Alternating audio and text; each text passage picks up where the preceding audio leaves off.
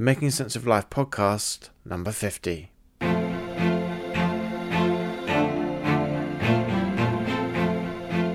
According to J.K. Rowling, life is difficult and complicated and beyond anyone's total control. The humility to know that will enable you to survive its vicissitudes. The Making Sense of Life podcast will not only empower you to navigate through a fast changing world, but also to grow in body, mind, and spirit. Inward change precedes outer transformation. As the ancient Greek author Plutarch once said, what we achieve inwardly will change outer reality. This podcast is sponsored by Logos Medical Legal. Sunil also works privately with senior leaders. Go to drsunil.com forward slash corporate to find out more.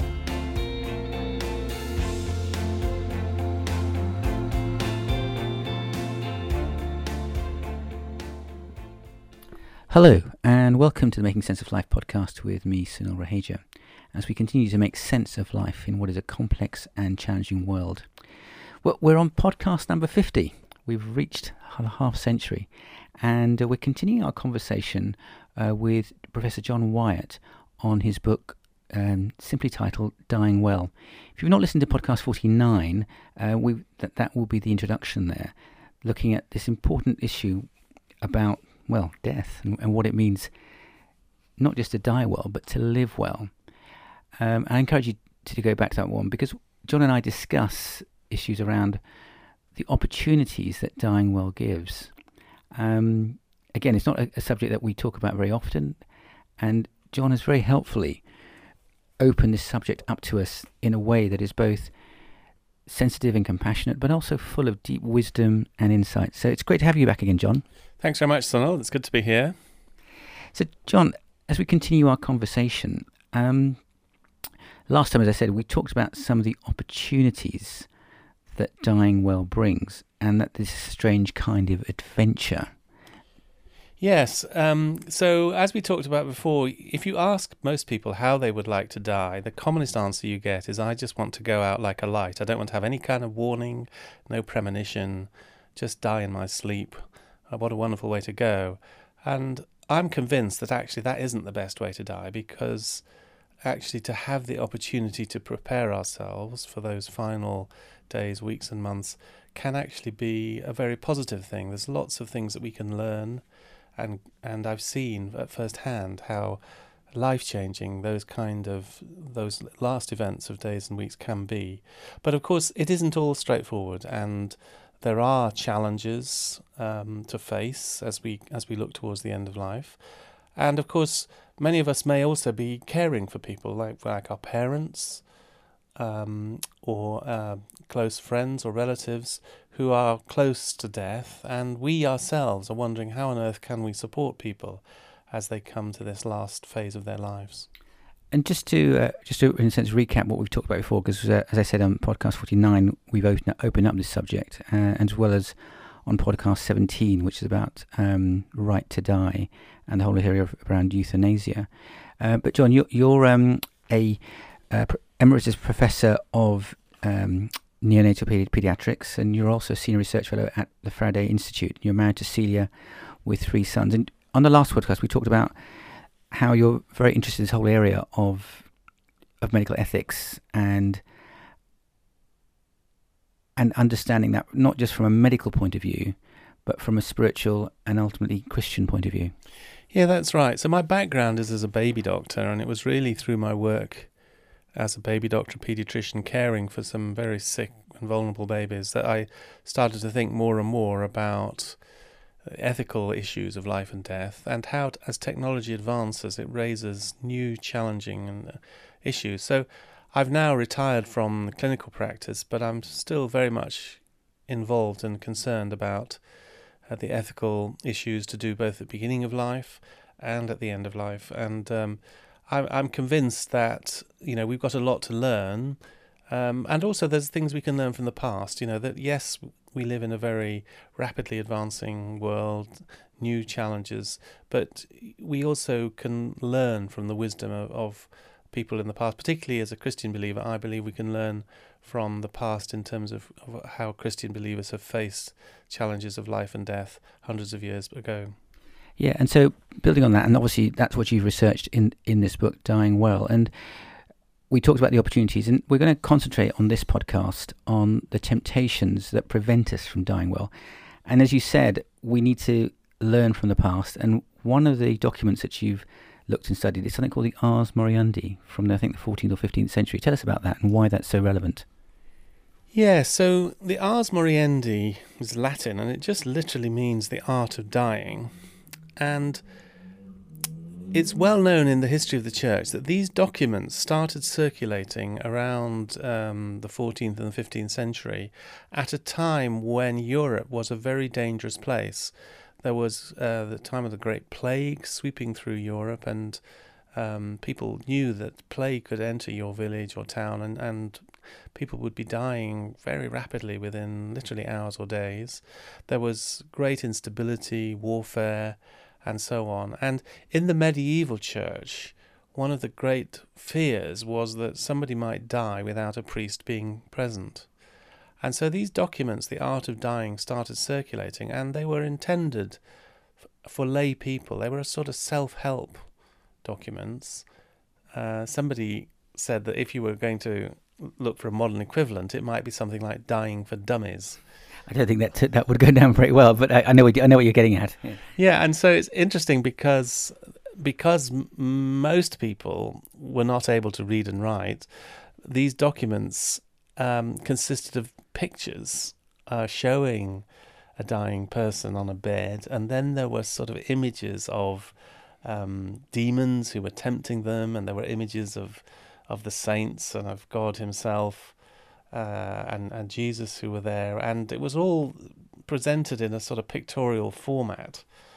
Um, and in particular, they they looked both at the pos- positive things about dying well, but also about particular temptations and challenges. And um, they came up with five particular challenges, um, and it, they start with so, and, and obviously, I think these challenges would be the same how, how, at any point in life, whether the 15th century or the 21st century. Well, that's right, you know, because we're all the same under the skin, and here are here are medieval uh, people facing the, the challenge of death and possibly dying through plague, and we live in a totally different world, and yet I think we've got things to learn from from them. And, and so they came up with these five temptations that dying people could face. And for each temptation, there was a corresponding virtue. There was something that dying people should learn to prepare themselves.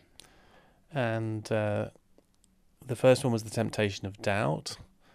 Then there was a temptation of despair. There was a temptation of impatience, or I think a modern version might be petulance. So petulance, by which you mean? I mean, uh, people who just get fed up with. Uh, sometimes in the process of dying, they just get very cross and angry and aggressive, that kind of thing. Very, very grouchy and very, very negative. Yes, yeah. and it's um, uh, petulance is a sort of like, like, a toddler who who throws all their toys out of the pram. Yeah. So it's yeah. it's a sort of rather childish response. Yeah. So doubt, despair, petulance.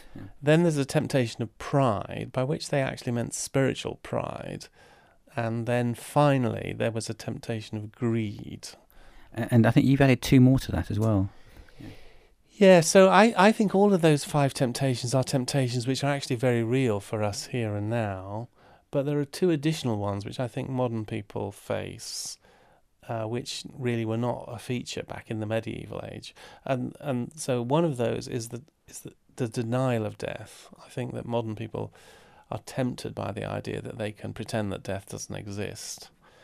And finally, there's the temptation of self reliance that I can do it all myself and I don't need other people. So I think those are two modern temptations. Okay, so the seven temptations in total. Um, let's try and.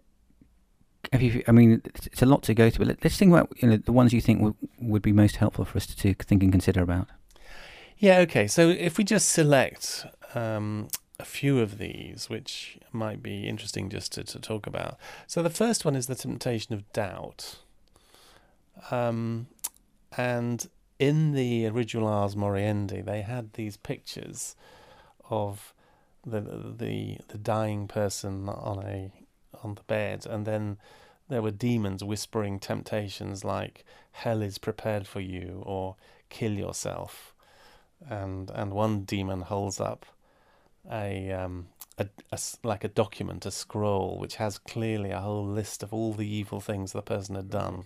So presented very, very graphically, I think, yeah, when we think of um, of art from that time, as you said, people can't read and write, so you need to present it in a very graphic Exactly. form for them to think and contemplate and, and ponder over and, Exactly. and bring truth to them.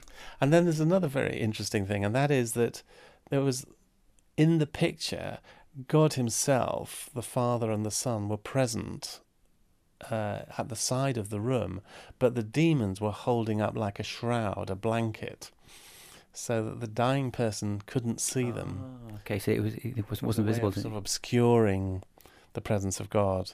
So I think you know. Let's and so that's where the, the, the doubt comes because the presence of God is, is obscured, and so you think, well, what, I'm, what, you know, there's no hope here. Yeah. There's no hope, and um, in particular, there's there's no faith. So I am now, and and this is something that sometimes happens. That doesn't always happen. Some people, you know, who've who've been say believers and Christians for all their life, and they come to the end of their lives, and it seems they're like they're very serene and happy and trusting God. But there are other people who find suddenly, as they face the end of their lives, they're beset by real doubt and real questioning. And it, it may be they start to think, does God really exist? Is you know, is is all this religious stuff, is it just based on a fantasy? And I suppose if we've got to be honest, as it were, then real life is like that at times. You know, things go wrong. Obviously, ultimately, the thing is, you know, facing death. And then, if you like, my foundations are being challenged, and doubt can easily creep in. Yes, and there's a sort of caricature about da- of faith, isn't there? That faith is just believing things that aren't true, but just um, be, without any evidence. Now, that is not what um, Christianity teaches about faith. Faith is reaching out for the truth, whilst recognizing that we can't see it totally, and therefore, doubt is something that um, that many Christians, perhaps most Christian believers, face at some point. And so, the antidote to doubt is not, as it were, clenching your teeth and battling through, but it's honesty. exactly. So, first of all, I just need to be honest with myself and actually talk to myself about these doubts. But I think it's also very helpful if I can find one or two trusted people that I can share these thoughts with. And um, I was very moved by reading a poem written by Dietrich Bonhoeffer, who was um, a wonderful Christian leader imprisoned by the Nazis and facing death by execution. And he'd been a very powerful and strong Christian, and yet he was beset by doubts uh, in his prison cell. And he, he wrote this whole poem called Who Am I? You know, and he, he contrasted the fact that sometimes he seemed to be so strong and confident, but at other times he was beset by doubts. And uh, he ends up, Who am I? They mock me, these lonely questions of mine. Whoever I am, you know, O God, I am yours.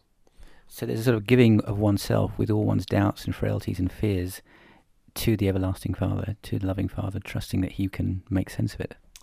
That's right, and and I think that um, by the strange thing is that by recognizing our doubts, sometimes it leads us to a deeper and more honest trust in God and His goodness. So as we trust in God, it's not about fixing our problems, but it's recognizing that even in our emptiness, that that God can be there. Um, one of the things that I found quite helpful is that um, John Stott, who was a very well known preacher and Christian leader of the past, used to say that when he thought about what it meant to be a Christian, he had in his head a brand image of a Christian, and what he what it was was somebody kneeling at the communion rail and holding out their hands to receive the bread and the wine. So yeah, the the, the body represent uh, sorry, the, the bread representing the body of Christ, and the wine representing the blood of Christ that's given at communion. That's right. And the whole point about the person at the communion rail is that you don't have to do anything. You don't have to earn the right to. Re- you just have to hold out your hands, and it's given to you. And of course, that's symbolic. That in fa- uh, that all faith is is holding out our hands, uh, holding out our hands to God and asking Him to to feed us. And in it's interesting that so participation in the Holy Communion, sometimes called the Eucharist or the Lord's Supper, has actually been seen all the ta- all, all the way from the early church as something that was very important as people faced death. That actually the symbolic thing of receiving communion on your deathbed is a way of expressing your faith.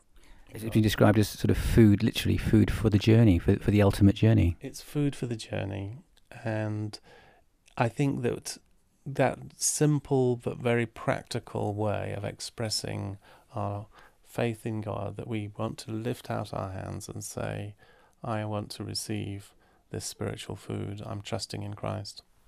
Uh, in podcast 17, we talked about Cicely Saunders, who was the founder of the hospice movement. And you, you point out that in hospice, the chapel is at the centre, which is, again, which is very unlike what we have in, say, modern hospitals. Yes, so Cicely Saunders had this opportunity of building a custom built uh, hospice from scratch uh, to her own design. And it's quite interesting the way she did it because I understand she put the chapel at the centre of the building and she put all the clinical areas around this central area. And she designed it so that people in their beds could be pushed into the chapel, however sick they were, however close to death. They could be pushed into the chapel. And then every day there was a cycle of worship and prayer and the Holy Communion. Mm. So, as people were facing the end of their lives, they were doing it in the context of a worshipping community and in the context of the Holy Communion. That's a, that's an amazing insight, which I think we've sort of forgotten in our modern world. And if we think about if the essence of the Christian faith is the death and ultimately resurrection of Jesus, then should that not be the focus of our attention as we leave this life? I think that's right, and I think that um, this is something which the early Christians and, and in the medieval period was incredibly important to them, and perhaps in our sophisticated modern culture we uh, lose quite how significant and how real this this is. In other words, you know, we're not just sort of disembodied spiritual beings, we're physical beings, and therefore what we do with our bodies matters. And this physical act of taking our hands and reaching out and eating bread and wine is actually something profoundly significant. It's very helpful.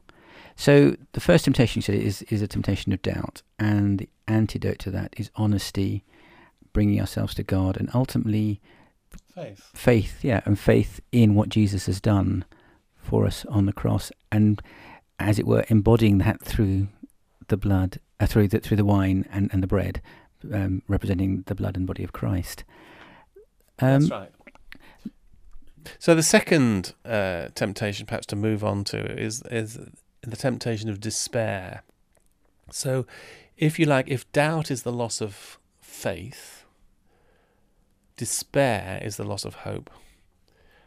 And so, in the images in these Ars Moriendi, the art of dying, um, the demons were often taunting the dying person with their own failure and with the fact that they were not going to be forgiven. Um, and the implication is that the demons are telling the person, your situation is hopeless, there's no escape. Yeah, so despair, as you said, the ultimate loss of hope, and yeah, we can't live without. We, we, to, to lose hope is is the ultimate tragedy. Yes, and, and one of the things I've noticed is that for some people, as they're facing their own death and dying, there's often despair is mingled with regret. In other words, what I'm thinking is, you know, if only I'd spent more time with my children, if only I hadn't allowed my marriage to fail, if only I hadn't wasted my life. But and as they're facing death, they're thinking, "This is it. You know, I've I've I've just thrown away my life, and now I'm going to die." So I think that um, this this issue of despair is is something which which is often mingled with regret. But I th- I, there's also another aspect to it, and that is I've met, maybe you have too, some older Christian mm-hmm. people who say, you know, I've had my life, I want to go to, to heaven or to glory, and I keep saying to God, take me, I've I've had my life, I want to die, and I'm still here, and I can't understand it. Why doesn't God take me? So there's almost an anger and frustration. Why am I still here? I want to be rid of this body and just and just just get out. But I think it, it actually. What's wrong with that? Well, I think I mean it sounds very spiritual, mm. but actually I think it's a it's a form of despair. What it's saying is I've nothing more to learn, I've nothing more I can give, and my life on earth is a complete waste of time. And and I'm the one who who's decided that, and I'm not trusting that God has got a a, a plan or there's something that I don't see. Exactly. I know that there's n- I've nothing more to learn. I know that my life is a waste of time, and you know I think gently, if somebody says that to us, we have to sort of say, well, actually, if you're still here on earth, that means either you've got more to learn or you've got more to give and help somebody else. And um, so I think the answer to despair is to recover our sense of hope. Um, but it starts with being honest, doesn't it? That I have to be honest about these feelings of regret and hopelessness. But then I need to share this with others. So we need we need community. We need the church community. We need other um, uh, believers around us who can encourage us to to turn to God in hope. Yeah, and, and you know, sometimes I'm afraid um, church community is not very good at this. We we don't want to talk about our doubts. We don't want to talk about our despair because we think people are going to criticize us. They're going to shun us. They're going to say, "Oh, what a terrible Christian you are." So it's a lack of, so, and somehow I'm lacking faith. I need to pray more. I need to try harder, which again is not really what the gospel is about. And Exactly. So I, I can just burden myself more and more, get trapped in this this spiral of hopelessness. So I think that we need to share with others, and we need to allow others to exercise faith and hope for us. Um, so one of the things I think which is very interesting, but also quite strange about these medieval documents, is they they talked about meditating on the figure of Christ on the cross. So something that the dying person should do is actually think about Christ on the cross and identify with them. And this sounds very strange to modern ears. I mean, we we don't want to think about the cross. The cross is a horrible, painful spectacle. Um, but but but is there something then about seeing Jesus suffering, no matter how much I'm suffering, seeing that He identifies with the pain I'm going through, and He's on that on the cross. He's on that journey to death, and so He knows what I'm going through. And in fact, He's probably He's going through more pain and more agony than I ever will have to face. That's right, and there is a sort of strange and mysterious sort of solidarity and identification with Jesus. You know, that the God we worship is not a God who is distant from suffering, a God who just floats in this eternal realm. Uh, but but we, we worship a God who has entered into the extremes of suffering. And then mysteriously, what the Bible teaches is that in some strange way we can share in his sufferings. Um, again, this sounds very strange uh, language to modern Christians. We so often emphasize, you know, health and blessing and healing, and everything going well, and everything being going well. But the Apostle Paul says, what what was this? What was the Apostle Paul's greatest hope? He says that I might know him, talking about Jesus, and the power of his resurrection, and may share his sufferings, becoming like him in his death. Okay, um, and yeah, and again, so that, that this issue of understanding the suffering of Christ through the suffering that I'm going through. But I think there's something else, and that is there is what some people have called a discipline of hope. So G.K. Chesterton, a very well-known writer for previous generation, he's he wrote that there were two sins against Christian hope. There was the sin of presumption, presuming that everything is going to go really well, and there was a sin of despair. And both of those, interestingly, Chesterton says they're sins. They're actually not compatible with Christian hope because Christian hope is grounded in truth and in reality. Hmm. And so instead of these sins of presumption and despair, you know, and, it, and it's possible that some people are more prone to presumption and to think. And by presumption, we mean sort of assuming on God. Yeah, everything's going to be fine. I know that God's going to bless me. I can trust Him. Everything's going to be fine. Or the sin of despair that says, actually, it's all going to go wrong. I know that things are never going to get mm. sorted. Things are never going to go well. Both of those, in their different ways, are sins. But what we're called to is to practice the discipline of Christian hope. And the, the fact it's a discipline means it's something we choose.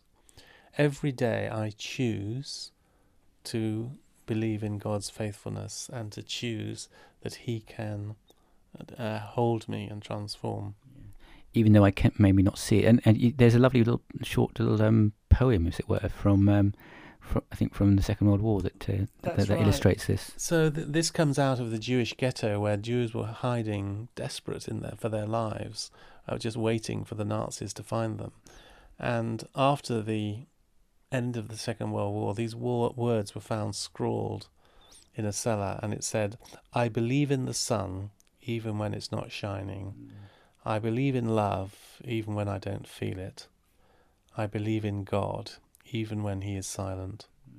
So I think that's an example of the discipline of Christian hope. Are we prepared to trust and to to look to believe in the sun even when it's not shining? And we talked in, in podcast 49 about um, about sleep and night time, and when it's dark and at midnight, it can appear that it's going to be dark forever and ever. But we know through faith that the sun will rise tomorrow, and you know, and assuming it's a sunny day, that uh, the sun will be shining as brightly as it was dark um, at just 24, just just 12 hours earlier. So and just just to add as well, we talked about uh, hope in podcast thirty one. Uh, if you want to explore that more, but John, let's just move on in terms of we talked about two of the temptations, and as you can see, this is very rich. So, and there's a lot to say. Um, so we're we're only going to, as it were, cover a few of the temptations, and encourage you to look to to get the book, and there'll be a, a link uh, to the book that goes with the show notes that, that go with this podcast. Um, the other one we, which we want to talk about is so we talked about the the temptation of um, of of uh, doubt, the temptation of despair, but also the temptation, which is a very modern one, the denial of death. Tell us about that. Yeah, so we've looked at two ancient temptations, and then maybe we should look at these two modern temptations: the the denial of death. Now, I think that modern medicine and healthcare can give us almost a delusion that we can keep death at bay uh, for as long as we like. You know, we we see disease as an enemy to be fight to fight against, and we I, I remember you I said that in America, the most popular quote at the end of uh, Bible verse used is "I fought the good fight" on people's tombstones or something like that. It was no, it was in the funeral uh, services. Uh, so they quote this verse from 2 Timothy, the, the Paul's letter to Timothy. I fought the good fight, but uh, the funeral director said actually they're not talking about spiritual things. What they mean is that this person tried every medical option to stay alive. So this denial of death, Yes, and, and this is by people who profess to believe in Jesus and profess to follow the Bible. there may well be people who feel that because I'm a Christian, I have to fight against death. Um, a Christian doctor, John Dunlop, said this medicine is good, but not when we're shaking our fists in God's face and saying, No, I'm not going to die yet. I'm trusting technology to pull me through. So I think this is another kind of temptation that we um, deny that death is going to happen. And one of the things that I've often seen, sadly, is when there's a kind of pretense enters into people's relationships. So the dying person doesn't want to admit that they might be dying. So they're very positive. When the relatives come or the doctors come, they say, Oh, I'm feeling much better, doctor, I'm sure. You know, the treatment is working. And even though actually they they feel that they're losing ground. And then the relatives enter into this charade, this this pretense, and they say, "Oh yeah, you you are looking much better, and I'm sure everything's going to be fine." And so everyone gets trapped in this game of yeah. pretense instead of really being honest and saying, "Look, the truth is, you are uh, about to die, and we need to be honest about this." And and that's probably because our theology, our understanding of life, is all about investing in this world and nothing else, maybe. And well, I think that's right. That I think that it's very easy to be some so preoccupied with the present, with our physical and material life, and our you know experiences from day to day, that we've really lost the sense of what might happen beyond the grave. So this is a very deep-rooted problem in our culture, in our minds, for all of us, um, you and I included, that we're very preoccupied with this world. We, you know, I think there's a quote from Woody Allen that says, "I'm not, afraid of dying. I just don't want, don't want to be there when it happens."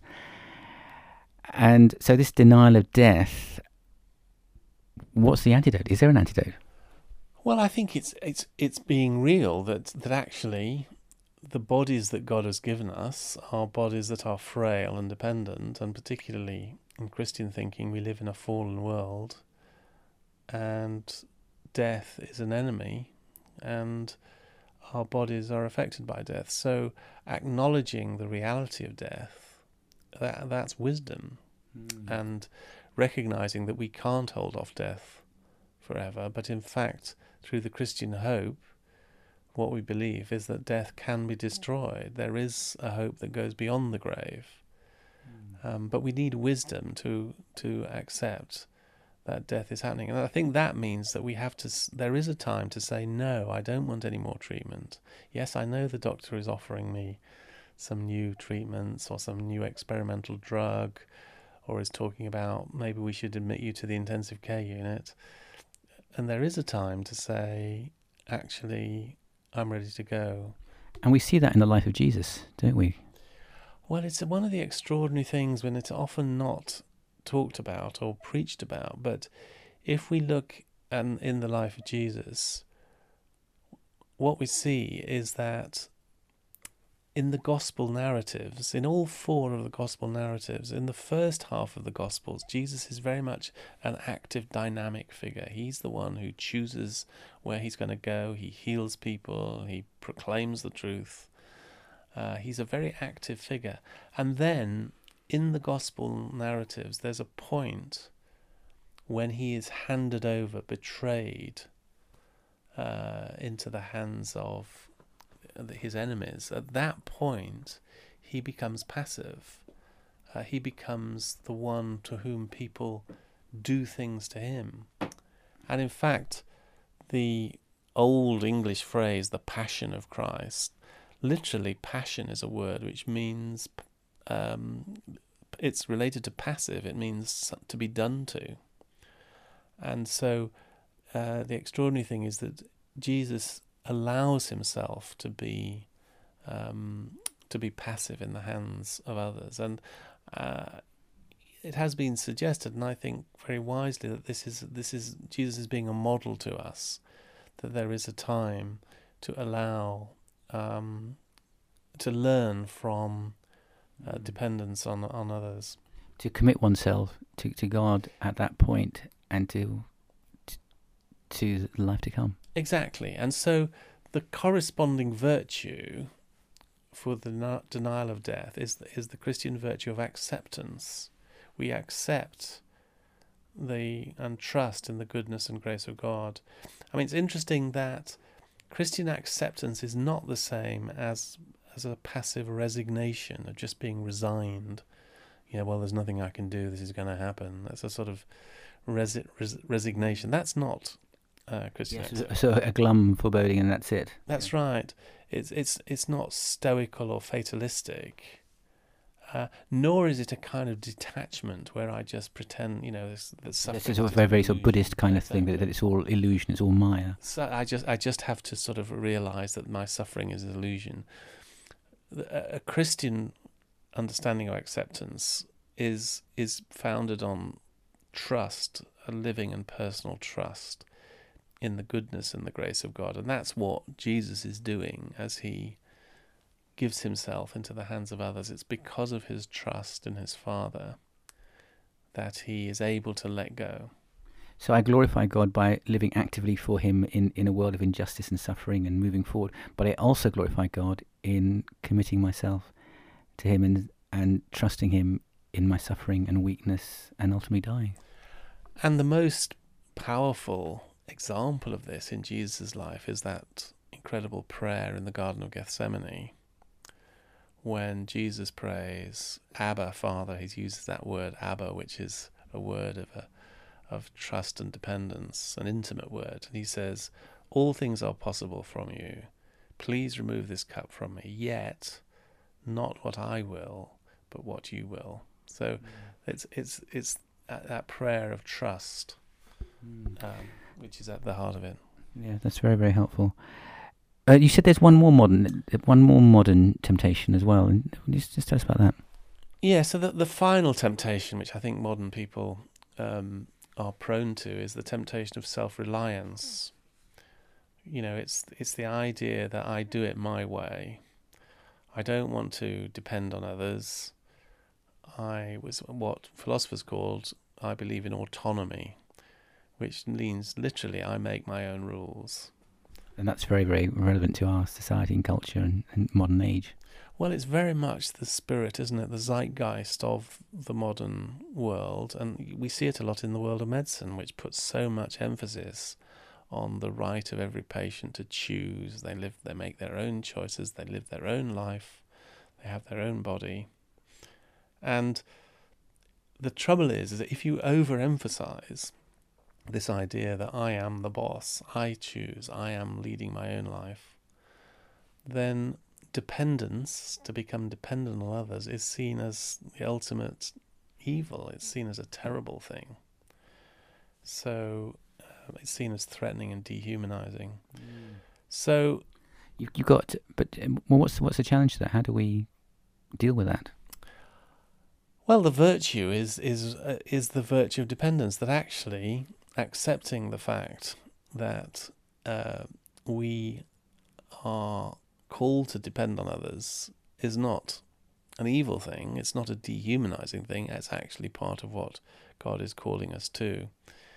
And again, we see in Jesus that although he was the Son of God and was a the Christian faith teaches he's the one on whom the whole of the creation depends, yet actually he allows himself to become a baby. He is utterly and totally dependent on the love and care of others. Uh, he needs to be washed and he needs to have his bottom wiped and he needs to be fed. And on the cross, the God This of is the, the, yeah, the God of the universe the needs God to. of the universe. Yeah. the God of the universe. I mean, we're so familiar with the Christmas story that we've actually forgotten how utterly scandalous it is. I mean, you know, the the the old philosophers of the the Greek age, they were appalled by this Christian narrative. You know, they just thought it was disgusting that the idea that the God of the universe turns himself into a pathetic baby. But there's a profound truth there that um, dependence doesn't change our dignity or our status. You know, that Jesus is still the one that people worship. He is still the one who is upholding the universe, even when he's a baby in that stable in Bethlehem. And you've got a very personal illustration of that with your mother, haven't you, as well, John?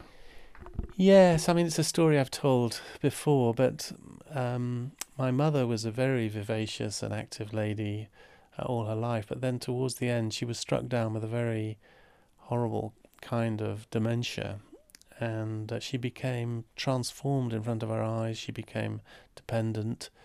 Uh, she required 24 hour nursing care. She was confused. She could do nothing for herself.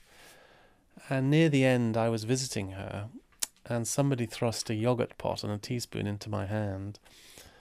And I was trying to feed her, and I was saying, Open your mouth, open your mouth, here it comes, open your mouth. Mm. And then I suddenly had this flashback. This was precisely what she used to do for me. And uh, I remember thinking very distinctly at that moment, you know, this is the way it was meant to be. I was learning more of what it meant to be a son, and she was learning more of what it meant to be a mother, because dependence is, is part of the story. Mm. And I think one that's one of the lessons maybe that we have to learn as we face the end of our lives. Um, maybe we think we could retain control right to the very end, but perhaps God has more to teach us, and He has to teach us that even in dependence, there is something that we can learn more of what it means to be human. Thank you. That's very very powerful. So we've we've talked about the temptations of uh, of not dying well um, from this Ars Moriendi from this 15th century, 14th century medieval doc uh, medieval document. Would you say? Yeah, there were a whole series of documents. They were all versions of the. They all had the same basic theme. And we talked about doubt and despair, the um, the denial of death, and then this this desire to, to be dependent, uh, as well as how we can, through Christ and through our faith and through understanding um, what God is calling us to, how we can come away from that and see death more as a strange kind of adventure, and with lots of opportunities in that we talk about in podcast number forty nine. But let's if we try and bring this all together. I know. Um, how can we bring this together, John? Well, I think you know this the the very very famous psalm, the twenty third psalm, which uh, so many people know. The Lord is my shepherd; I shall not want. I shall not be in need. Um, that's a verse and a, a psalm which is very often used again, which has meant a great deal to so many dying people because it has that line. Even though I walk through the valley of the shadow of death, you are with me mm. your rod and your staff that's the shepherd's rod and staff they comfort me so And it's interesting, isn't it? Because the staff could be used to hit the sheep as well to get it to get in the right place. So there's a there's a there's a sense of discipline. There's a sense of going through things you don't want to go through, and a frustration for the sheep. yes that's right i mean it's not necessarily a comfortable thing mm. and going through the valley of the shadow of the death i mean we have to be honest and say yes there is there is a valley and god may well be calling us each one of us to walk that valley but we do it knowing that Christ Himself, the Good Shepherd, is there to walk with us. And then there's that wonderful final verse that says, Surely goodness and mercy will follow me. And actually, the literal meaning of the Hebrew is that they will pursue me, hmm. they will dog my steps. So this pursuing love of God. Yes, whatever I do, goodness and mercy is going to dog my steps. It's going to pursue me, uh, even as I go through the valley of the shadow of death, and I will dwell in the house of the Lord forever. So there is, you know, in that wonderful psalm, which has meant so much to millions of people, there is uh, it, to encapsulate. Uh, we are called, we may be called to walk through the valley of the shadow of death, but we do it knowing that the Good Shepherd is with us and that goodness and mercy will pursue us all the way until we dwell in the house of the Lord forever.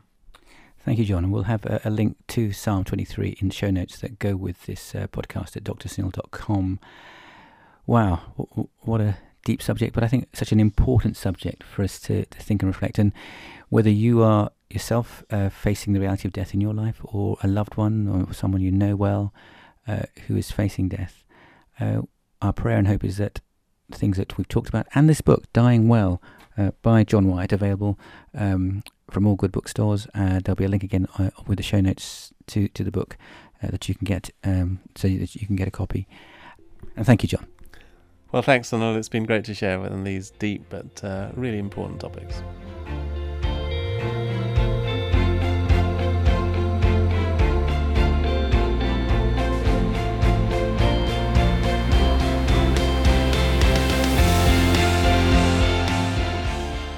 If you've enjoyed today's conversation, you can get all the show notes for this episode from drsunil.com.